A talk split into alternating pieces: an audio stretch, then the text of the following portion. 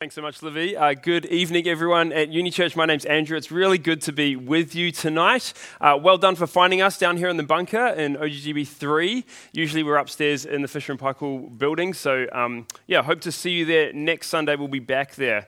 Look, want to add my welcome to Austin's if we've not met before. Um, yeah, welcome to Uni Church. Hope you have a good night with us tonight. Uh, like Austin said, we're here at Uni Church, we're people who just love trying to dig into God's Word and understand what it says. And that passage that Livy just read for us so well uh, really has got some stuff to say to us tonight. And so, why don't you join me as we pray to our God that He would help us to understand that? Let's pray. Lord God, we thank you so much for giving us your word, and we ask that you would help us this evening uh, to see what it has to say to us. Give us the wisdom to know how to apply it to our lives, and give us the strength to be able to do what it says through your Spirit. We ask this in Jesus' name. Amen. We're living in interesting times, yeah? We're living through an epidemic. There is a disease that is raging through our cities and our country. It's contagious and harmful.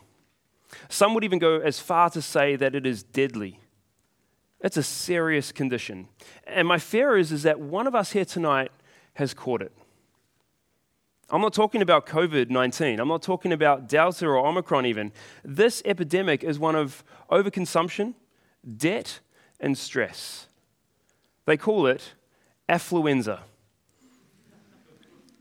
In a 2005 book by an Australian called Clive Hamilton, he defines affluenza as a painful, contagiously socially transmitted condition of overload, debt, anxiety, and waste, resulting from the dogged pursuit of more. Affluenza has become endemic to first world countries where people spend money they don't have to buy goods that they don't need to impress people that they don't even like. Did you know that as of August last year, the average personal debt here in Auckland was over $34,000? That's $34,000 worth of either credit cards or car loans or personal loans that the average Aucklander is walking around in that much debt. Friends, we're spending beyond our means. And for Hamilton, he believes that affluenza is responsible for a raft of psychological disorders, feelings of alienation, and distress amongst our societies, amongst our communities. But affluenza, it's, it's not a physical or a biological sickness. It's a function of our greed, of our sin. It's a spiritual problem, and it's not a new thing at all. And tonight, as we think through this passage, Jesus is trying to pre- prepare his disciples for life in his kingdom, how to live with a kingdom focus. You see, how we relate to the stuff of this world has significant importance for us as we understand what it means to live in Jesus' kingdom. And so tonight, Jesus wants to show us what a kingdom focus looks like. Now, if you've got one of those fancy outlines in front of you, you'll be seeing that there's not much written there. So let me give you two headings to put on one page and then on the other. Uh, first heading, wealth. Second heading, worry. Wealth and worry. Now, for a bit of context, uh, if you've been following with us, we're, we're in this section in Matthew's Gospel, which is traditionally called the Sermon on the Mount. It's where Jesus is chatting to uh, his disciples and he's trying to show them uh, what this picture of living in the kingdom looks like. And he's talking about or referencing a bunch of dudes called the Pharisees. Now, you may know a little bit about the Pharisees, but for now, let's just think about the Pharisees as a little bit like us, right? Like us, they have been helped along by their religion and they're well educated, hardworking. Uh, they've been following God's good ways that's led them to success in this world. But for the Pharisees, that also came with temptation. It's the same temptation that we face. It's, it's the temptation to this affluenza, temptation to love and long for the stuff of this world as if it's going to fix up your life. And so we're going to dive into that first section, that heading I said of wealth, and we're going to think about and, and think through the three contrasting pictures that Jesus gives us. So, under wealth, we've got two treasures, two eyes, and two masters. So, let me think through with you about two treasures. Now, back in those days, uh, when you had something of value, a treasure, let's say, you didn't take it to the bank. There was no kind of term deposits or whatever. You would store it up. You would put it in places. You remember, um, or you may remember, the rich fool who wanted to build more bigger barns. Why? To store more stuff. and so when we get to chapter 6, verse 19, we need to see this in its context. Jesus says, Don't store up for yourself treasures on earth, where moth and rust destroy, and where thieves break in and steal. But store up for yourselves treasures in heaven, where neither moth nor rust destroys, and where thieves don't break in and steal. Now, Jesus is trying to show his disciples that the point here is that worldly wealth is fleeting, it doesn't last. Now, some of you will know that, that I've come from a marine shipping background, uh, a place where you put steel ships in salt water. and let me tell you, if you don't do physics, that equals corrosion. There's a lot of rust. and so the aim of my job was basically to prevent the ship from falling apart due to rust. We would go around looking for rust spots, we'd try and identify them, uh, eliminate them where we could, we'd try and cover them up with paint as best as we could. And really, all we're doing from the moment a ship is launched until it finally arrives at a graveyard site is a constant battle against rust. And that's true with all material possessions, isn't it? They, they deteriorate, they all eventually break down. And you know what? We're even subject to this within the, uh, the industry itself. Big big tech, big brands, they all do this thing called planned obsolescence. They're expecting your device to only last a certain amount of time, and then they want you to buy another one, and another one, and another one, and I just brought a new MacBook. Uh, Jesus is saying here we need to keep our focus. Focus on the heavenly tre- treasure rather than the worldly possessions. Focus on the goals and activities that actually hold eternal significance rather than the fleeting, momentary things of this earth. Because in verse 21, he says that your entire life will become dominated by what you seek and treasure. And that leads us into the next subheading two eyes. Jesus takes a, a, photo, photo, a photography illustration here. Um, not, not really, but let me explain what I'm talking about. Some of you may be into photography. Anyone here got a like DSLR? Know what you're doing with it? Yeah, great. Thanks, Michael. Uh, Look, I think a helpful illustration to understand what's going on here is to think about photography because the aperture is what refers to the amount of light that's let into a camera body. And I think this is really helpful when we get to verse 22 because Jesus says, The eye is the lamp of the body.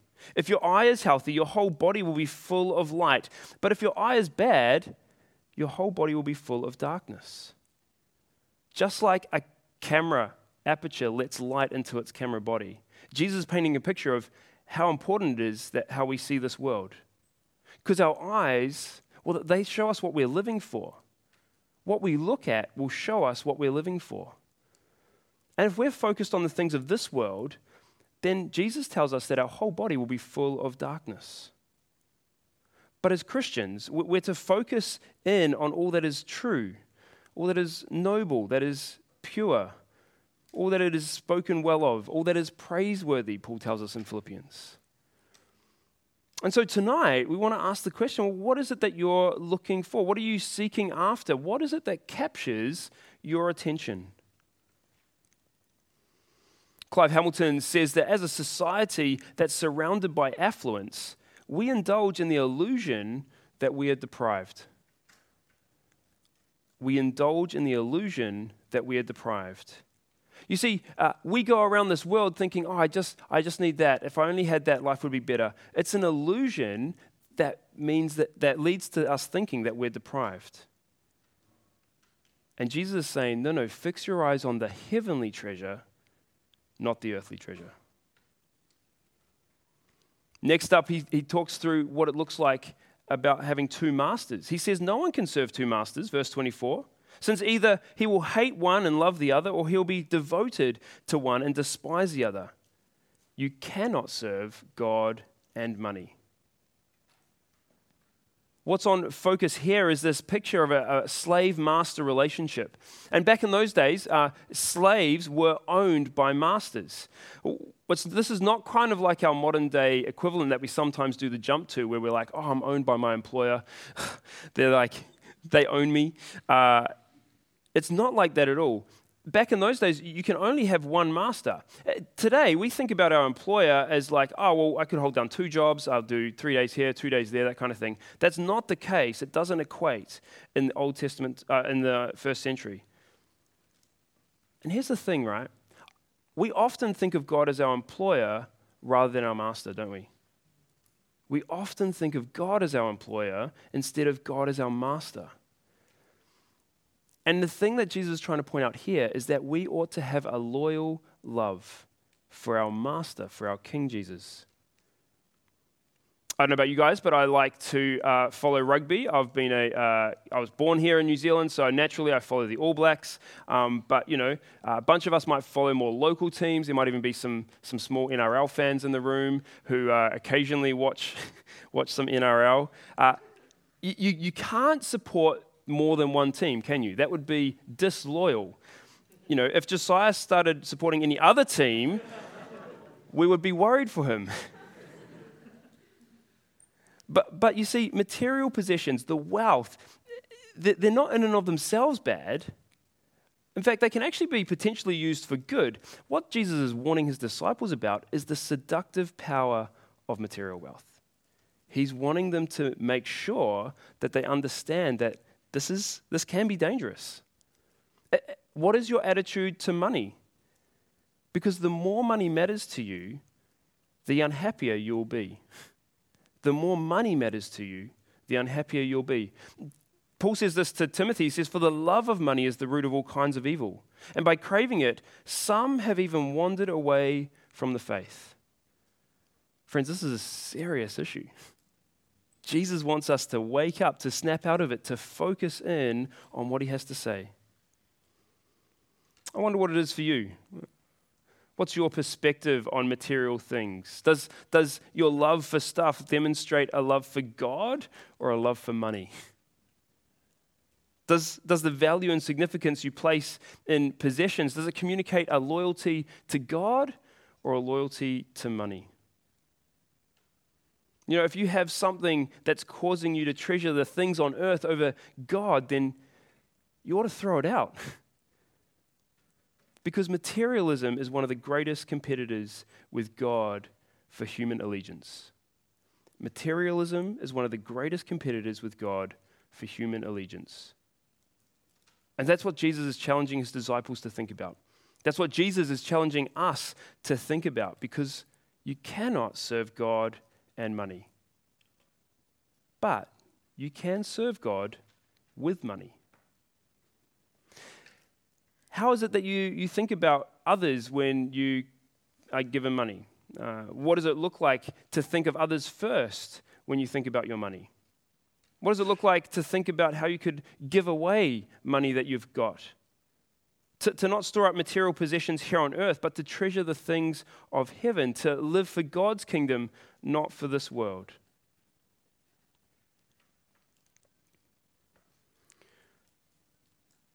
Friends, if you're a regular here at Uni Church, I want to encourage you that actually one of the great ways that you can invest or tr- store up treasure in heaven is actually to be supporting your local church. There are plenty of avenues for Christian financial generosity, but none of them should come at the expense of your local church.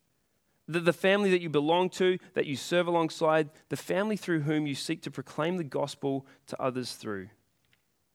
Because here's the thing, right? this mentality, which um, we promise kind of a, a certain percentage to God and then assume that we're free to do with the rest whatever we like, I think that's a little bit misguided. I think it's actually seriously misguided. This idea that we give 10% to God and we have kind of um, 90% left to do with whatever we like. No, no, we need to rediscover this idea, this sense of whole life stewardship. We need to shift from, uh, uh, we need to shift beyond what we give away and consider with kingdom clarity how we spend even what we keep. And if you're a regular here at Uni Church and you're in a connect group, you're going to think a little bit more about that this week in your groups, about how that's going to apply to your situation.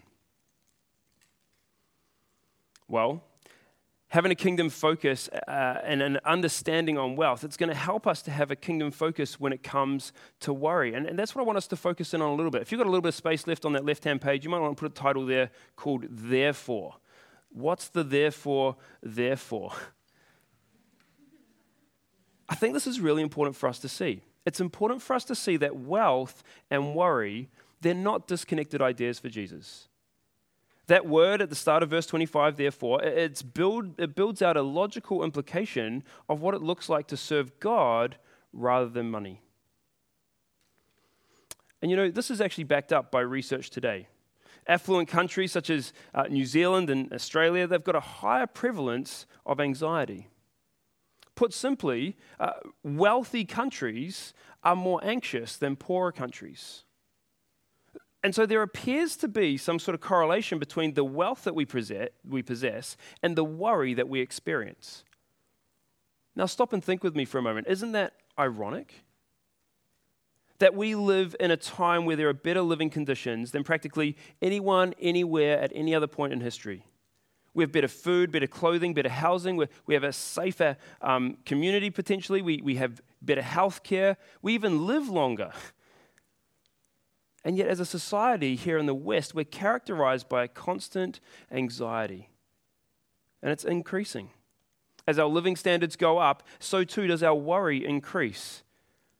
We're a people who are anxious and scared. We're anxious and we're, we're stressed as well. And the question is why? The Bible's answer is that it's because we're slaves to the wrong master.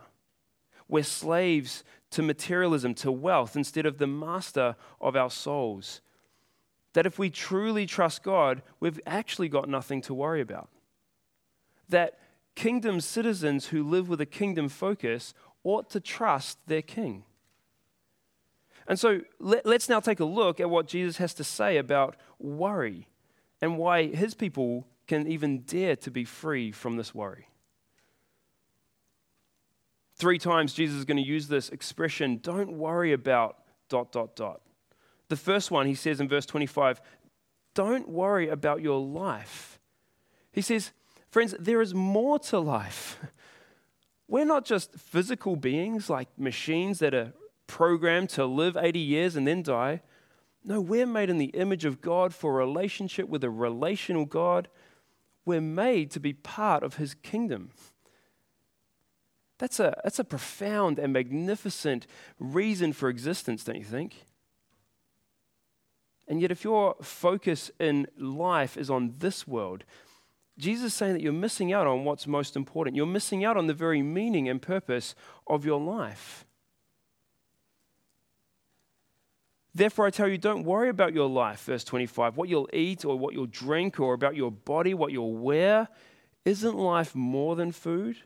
And isn't the body more than clothing? There is more to life, Jesus says. And he's going to illustrate the fact that there's more to life, that we're more valuable, more precious than life, by giving three illustrations. Now, if you are one of these note takers and you like having things that are all in order, uh, let, me, let me categorize them under three words that all start with the letter F uh, fauna, the birds. Uh, secondly, futility. Uh, and thirdly, uh, flora or flowers. That works as well. Three illustrations that I think help us to understand what it means to know that there is more to life. Verse 26, he says, Consider the birds of the sky. They don't sow or reap or gather into barns, yet your heavenly Father feeds them. Aren't you worth more than they? This is a, common way of argument. It's a logical argument that works from the lesser to the greater. If God cares so much for the birds, how much more would he care for the people that bear his own image? Secondly, futility. Verse 27 Can any of you add one moment to his life, lifespan by worrying? Jesus is saying that it does no good to worry about your life. Not only does worry fail to recognize God's great love for us, it simply does not work, right? At best, it will accomplish nothing. At worst, it actually, doctors tell us, shortens your life. If you live a life under immense stress and worry, your lifespan is medically, clinically going to be shorter. Don't worry about your life. Third illustration the flowers. Observe how the wildflowers of the field grow, verse 28. They don't labor or spin thread. If that's how God clothes the grass of the field, which is here today and thrown into the furnace tomorrow, won't He do much more for you, O you of little faith? Jesus is explaining that even the wildflowers are, are, are clothed in God's splendor. He references Solomon as, as someone who is splendorous, this mighty king of Israel in the Old Testament. And yet, if God so clothes the grass in the field, won't He do so much for you as well? We have to read these three illustrations and go, yeah, actually, the answer to all of these is yes. yes, God will do that. There is more to life. And this is a God who cares for us. Don't worry about your life. Secondly, don't worry about your needs. If you're in God's kingdom, you, you have a God as your father, a God who cares for you, a God who loves you, a father who knows your needs. And your father in heaven has your best at heart, regardless of what your earthly father was like. He's a father whom you can trust. It's people who are in God's kingdom who have God as their father. They ought to be radically different from the people who don't know God. They ought to be different because they ought to be able to trust their father and stop worrying about the stuff of this world. And so in verse 31, Jesus says, Don't worry.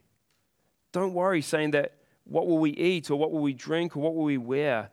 For the Gentiles eagerly seek all these things, and your heavenly Father knows that you need them. In this illustration, instead of comparing uh, life forms, Jesus is now co- comparing, uh, com- uh, drawing a comparison, sorry, between God's people and the people who are not God's. The Gentiles, the pagans, those who don't know God, he's drawing a comparison between two types of people, between those who are part of his kingdom and those who are not. And that's partly, I think, because the anxiety for basic provisions of life was often characterized by these ancient pagan religions. They would practice all sorts of um, uh, kind of rituals and things that placated the, the whimsical deities of the, of the day. Those, those deities that were so called over different aspects of nature, they would, they would do different duties or rituals to them in order to try and appease them, to please them. But Jesus is saying that surely those who know the one true and living God ought to act differently. Surely their perspective is that God knows their needs and intends to take care of them, so don't worry. You see, it's the Christian who's freed from the worries of this world and is therefore free to prioritize God's kingdom. Because verse 33 God will provide says, But seek first the kingdom of God and his righteousness, and all these things will be provided for you.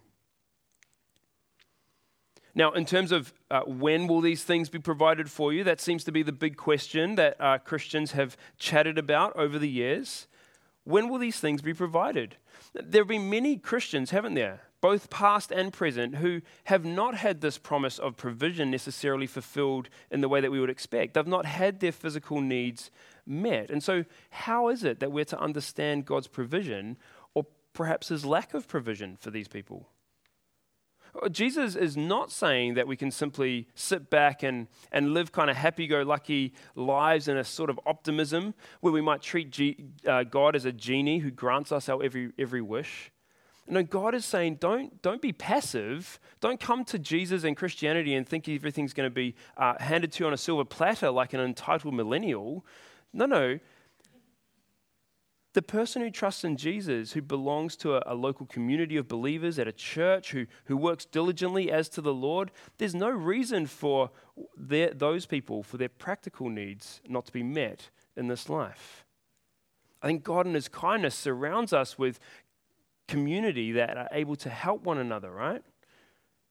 It may not be everything we want, but in God's kindness, it will be everything we need. Because here's the key God promises to satisfy our needs not our greeds. He promises to satisfy our, our needs, not our greeds. And, and look, there are many stories of this happening even within our church. And, and one of the joys of being a pastor is to be uh, in the front row seat, if you like, of seeing acts of generosity done amongst people who call Uni Church home. Where, where food is delivered in a timely manner without even people knowing, where financial help is given or offered to one another without when things are going um, rough or seem tight this can be a, generosity, a generous community which really seeks to help spur one another on and in God's kindness provides for their needs. But more than in this life, I think this verse is actually pushing towards the tension that we've been talking about throughout this whole Sermon on the Mount the tension between the now and the not yet. You see, commentators would suggest that Jesus is saying that all of these things will be provided for you in the life to come. Jesus is saying here that God will give us everything we need in His kingdom, in His kingdom that has started but has not yet been, brought to completion. It's in God's kingdom that we'll have everything we need. And guys, we're not going to be disappointed, Jesus says. We're not going to be disappointed when we get to heaven. It's not going to be the case that we're like, oh, you know what? The Thai was better at Chom Na than in heaven. Right? Or, or, or, like, oh no, the, the kicks were way better down on earth. Like, no, we're going to have everything that we need. The clothes on our back, the food's going to be better. Heaven is going to be epic, almost like Unicon. and so look forward to the heaven, the, the kingdom of heaven that is to come. Don't worry about your life. Don't worry about your needs. Don't worry about tomorrow. Verse 34 Therefore, don't worry about tomorrow because tomorrow will worry about itself. Each day has enough trouble of its own. Uh, this verse reminds us that while our focus is on the kingdom of come, on the kingdom to come, we're still going to have and experience different troubles in this life. We'll wake up tomorrow and something will go wrong. Who knows what it will look like? You might get a flat tire, or, or you, you, yeah, you may show up to uni and I don't know, something weird would happen. Your computer doesn't start, you've lost your assignment. We're still going to have to leave this place tonight and to face up to the realities of tomorrow. But it's a tomorrow that God has sustained us for. And it's a tomorrow that God's sure provision will, will, will, will help us to get through another day.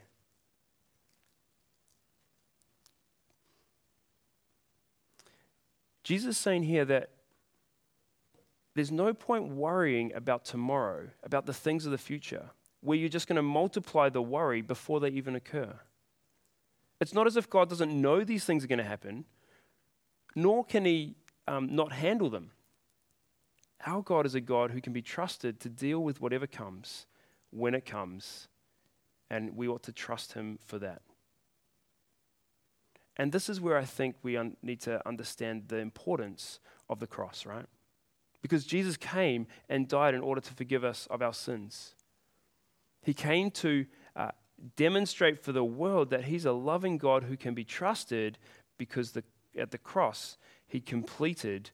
Uh, uh, sorry, he, he, he, he forgave our sins and brought about this kingdom of heaven. It's at the cross that we can find redemption from the disease of affluenza, where we can fix our eyes on the certainty of the cross and we can rest in his inaugurating work of the kingdom of heaven. And Jesus wants us to have a kingdom focus. A kingdom focus where the worries of this world will fade into the background, knowing that the God who loves you and cares for you and has good desires for you that you'll live this life with the concerns of his kingdom. Charles Spurgeon uh, has this quote. He says, Remember this had any other condition been better for you than the one in which you are, divine love would have put you there. Had any other condition been better for you than the one in which you are, divine love would have put you there. What he's saying is that God loves you and knows exactly where you're at in life. If he, if he wanted something better for you right now, he would have put you there. But as it is, he has you here knowing that you can face tomorrow trusting in Him. And if you're someone here tonight who's still thinking through the, the, the, claims of Christianity, who Jesus is, what he has to say, I want to invite you to, to, to come and to trust in him, to be a part of his family, to be a part of his kingdom as you understand this heavenly reality, this perspective that brings about a kingdom focus to live for him. I think as we reflect on uh, Clive Hamilton's diagnosis of affluenza, we can agree that it's a very real problem. It's a problem that the physician Jesus knew much about.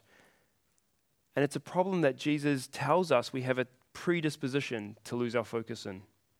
Where we, where we shift our focus and focus in on wealth, where we let worry take grip of us. But today, tonight, Jesus reminds us don't worry. Don't worry. Don't worry. I'm a trustworthy God who cares for you, and I'm shaping you into kingdom citizens who live with a kingdom focus. And this is going to profoundly change, right? The way that we see the wealth of this world, and therefore how we live this life. And so, friends, as disciples living this side of the death and resurrection of our Savior King, we have a sure and confident hope, don't we? And my prayer is that we would be people who live this life with that kingdom focus, that the world would see that we are different to those around us. Would you pray that that be true for you as well? Let's pray. Our Father in heaven, we are so thankful that you have given us the Lord Jesus. Thank you that in him we can have a very sure and real hope that in his inauguration of the kingdom, we know and can learn what it looks like to live as kingdom citizens. And we ask that tonight you would help us refocus, recalibrate what it looks like to have a perspective on your kingdom that is crystal clear. We ask that you would help us help illuminate areas in our lives where we are not yet living with that clarity, with that focus. And may you grow us to be disciples who demonstrate the love that you've shown us to those around us as we live for the things of heaven rather than things of this world. And we ask this in Jesus' mighty name. Amen. You've been listening to a sermon recording from Auckland EV. We hope you found it helpful, and if you'd like to find out more about Jesus or about church, we'd love to get in touch. So check out our website at aucklandev.co.nz for more details. Thanks for listening.